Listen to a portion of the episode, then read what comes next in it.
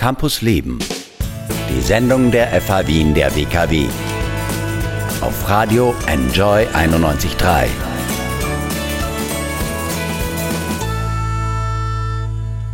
Willkommen in Campus Leben und hallo Jana Bernhardt.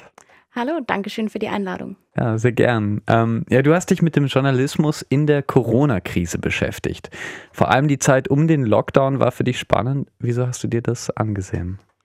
Ja, das kommt irgendwie zum einen aus dem wissenschaftlichen Interesse, da ich mich ja schon länger damit beschäftige, wie sich der Journalismus verändert durch die Digitalisierung allgemein und auch durch, durch das Aufkommen von sozialen Medien zum Beispiel und ganz vielen Dingen, die wir in den letzten Jahren erkannt haben. Und da kommt die Corona-Krise an einem echt spannenden Punkt, ja.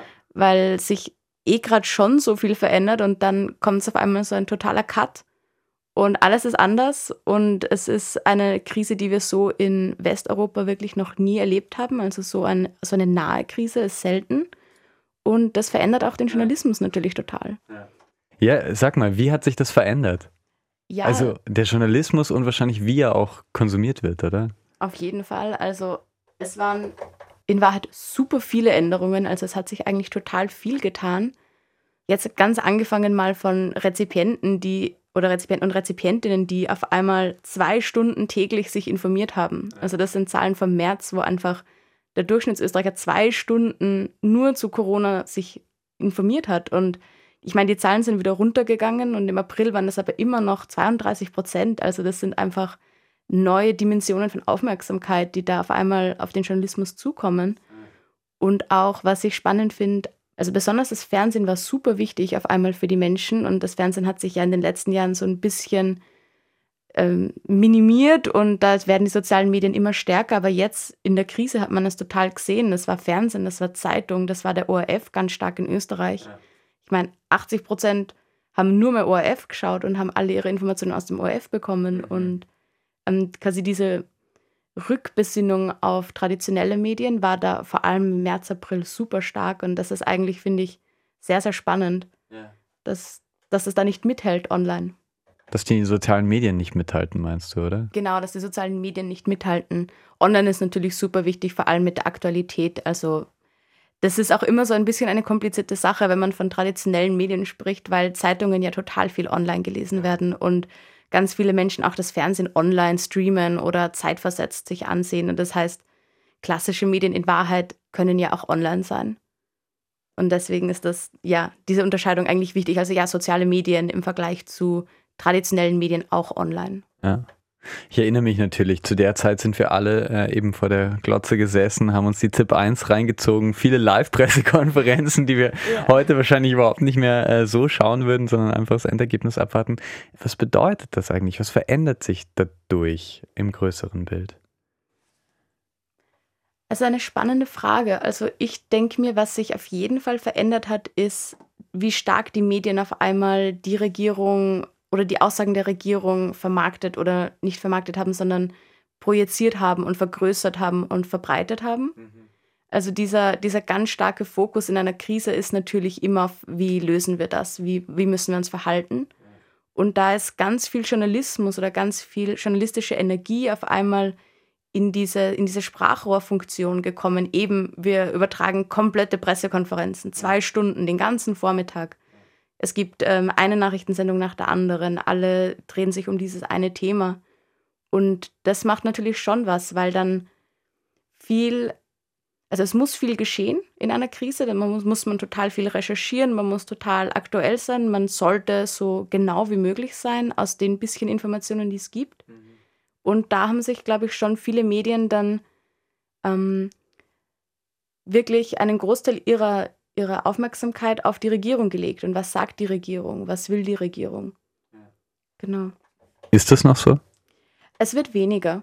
Also man hat jetzt vor allem über den Sommer gesehen, dass, die, dass die, der Journalismus ein bisschen seine kritische Funktion zurückgewinnt. Ein bisschen auch das differenzierter angeht und ein bisschen ähm, sich traut auch oder wieder dazu kommt, Fragen zu stellen, Sachen zu hinterfragen, Sachen. Ich meine, das ist auch immer, wir haben jetzt ein bisschen Abstand gewonnen zu der ganzen Situation. Ja. Also wenn man das irgendwie mit März und April vergleicht, wo wirklich nicht klar war, ähm, schafft das Gesundheitssystem das? Mhm. Wie, wie tödlich ist diese Krankheit wirklich? Also wie, wie wird das vorangehen? Und von daher finde ich, ist es natürlich auch wichtig, da irgendwie gesicherte Informationen zu, zu verbreiten. Und ähm, also das, ich will das jetzt nicht nur schlecht reden. Also das ist auch schon mhm. wichtig, dass das damals so gut kommuniziert wurde, dass das auch wirklich alle erreicht. Aber ich finde, es muss halt auch immer schon dieser Grundgedanke des Journalismus dabei sein, dieses ähm, sich selbst was erarbeiten und sich selbst das hinterfragen und diese Informationen zwar weiterzugeben, aber schon auch das ein bisschen differenziert zu betrachten, auch wenn das in einer Krise super schwierig ist. Du hast verschiedene Studien durchgesehen und ganz viel Informationen zusammengetragen. Du hast aber auch selber äh, einige Menschen befragt. Was hast du da genau gemacht? Genau, wir haben das ähm, innerhalb der FH Wien der WKW in einem Projekt durchgeführt, wo wir besonders junge Menschen, also unter 25 und auch ältere Menschen, also alles über 55, befragt haben zu ihrem Medienkonsum eben im März und April, also wirklich während dieser ersten Lockdown-Phase. Und da haben wir sie gefragt, eben wie informiert ihr euch, wie, welche Medien verwendet ihr da, aber auch was wollt ihr von den Medien, also was ist euch jetzt wichtig bei Journalisten. Und da hat sich gezeigt, dass ähm, dass wirklich diese zwei Stunden, die sich Leute informieren, das passt schon. Also das kommt wirklich hin. Das haben wir auch gesehen in unserer Studie, dass sich die Leute wirklich wahnsinnig viel informieren. Mhm. Und auch bewusst, also eh wie du gesagt hast, man setzt sich hin, man schaut die ZIP, man schaut die Pressekonferenz, nicht nur irgendwie, wenn eine Push-up-Nachricht reinkommt oder so. Und ähm, ja, das war eigentlich sehr spannend, ja. dass man das gesehen hat. Ja. Okay. Bedeutet das jetzt im Nachhinein eigentlich noch etwas für, ich sag mal, klassische Medien oder soziale Medien? Sagt man, ah, kommt man wieder zurück quasi zu Instagram oder sagt man, uh, ja, oder ist das nur für die Krise relevant? Wie siehst du das? Ja, das ist ähm, total spannend und ich glaube, da müssen wir noch ein bisschen abwarten, bis wir da endgültige Entwicklungen sehen können. Mhm. Ähm, was sich schon auf jeden Fall zeigt, ist, ähm, diese Aufmerksamkeit für die klassischen Medien, also für das Fernsehen, für die Zeitungen, das hat wieder abgenommen. Ja, okay. Und die Leute sind wieder mehr auf sozialen Medien und informieren sich auch dort wieder mehr. Wobei ich das auch immer super schwierig finde, weil ich informiere mich auch auf sozialen Medien und das ist oft total verschrien, aber ich meine, ganz, ganz viele Medienhäuser haben wirklich gute Social-Media-Seiten und ich finde, das ist dann immer ein bisschen schwierig, weil, ähm, weil es immer darauf ankommt, wo ich mich online informiere. Ja. Spannend war ja auch ein Teil ähm, in deiner Studie. Ich habe diese PowerPoint-Präsentation kurz gesehen. Äh, da ging es um Fake News und wie gut man die ja. erkennt. Was habt ihr da rausgefunden? Genau, also das war jetzt keine Studie von mir persönlich, sondern es war eine Studie der Uni Wien, die ähm, ich aber super spannend finde persönlich, weil es da wirklich schon um Desinformation und Fake News mit Corona gegangen ist. Also weil Studien zu Fake News gibt es ja seit 2016 sehr, sehr viele und auch super spannend. Aber das war eine, die wirklich im April gleich die Corona-Mythen aufgedeckt hat. Und das war wirklich überraschend. Also das waren zum Beispiel ähm, jetzt Fake News wie der Impfstoff, den gibt es schon längst, der wird nur zurückgehalten. Oder das Ganze war irgendwie ein missglückter US-Militärversuch. Ähm, eine andere war vielleicht noch, ähm, dass, man das, dass man sich anstecken kann über Produkte aus China. Also was alles Blödsinn ist jetzt genau, gerade, was genau, das ist, hast. Genau, das ist jetzt alles Blödsinn und ist alles ähm, komplett ähm, Fake News und, und verschwörungstheoretisch. Und das haben aber 50 Prozent der Leute nicht erkannt. Also nicht, nicht erkannt, das klingt jetzt so schlimm, aber die waren sich nicht hundertprozentig sicher, dass das falsch ist. Und das ist, finde ich, schon arg.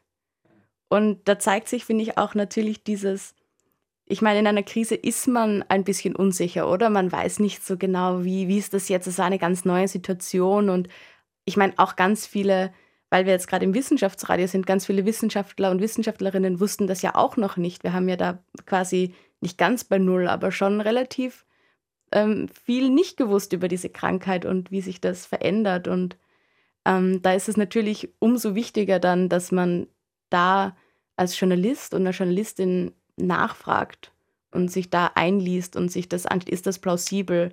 Macht das Sinn, dass das ähm, Virus über chinesische Produkte übertragen werden kann? Das war ja auch ganz lange wirklich eine Frage, kann das von Produkten ja. übertragen werden? Natürlich. Aber die Antwort ist nein. Ja. Also nicht auf so einen langen Zeitraum, nicht wenn man die Transportketten betrachtet. Genau. Also wer da noch Fragen hat, ich kann nur weitergeben an die Kolleginnen von Korrektiv. Die haben eine große Auflistung gemacht. Da kann man all seine Fragen oder auch Mythen, je nachdem, die man hat, ähm, abchecken kann sich die Recherche von denen anschauen und dann äh, sich selber ein Bild machen, sozusagen. Stimmt das jetzt für mich oder nicht? Würde ich sagen, vielen Dank für deinen Besuch, Jana Gerne. Bernhard. Ja, äh, du bist Stadt Wien Kompetenzteam für die Digitalisierung der Kommunikationsprofession an der FA Wien der WKW und ähm, hast spannende Informationen zusammengetragen zu Journalismus und dem Coronavirus. Danke für das Update. Sehr gerne. Campus Leben. Die Sendung der FH Wien der WKW. Infos unter enjoyradio.at.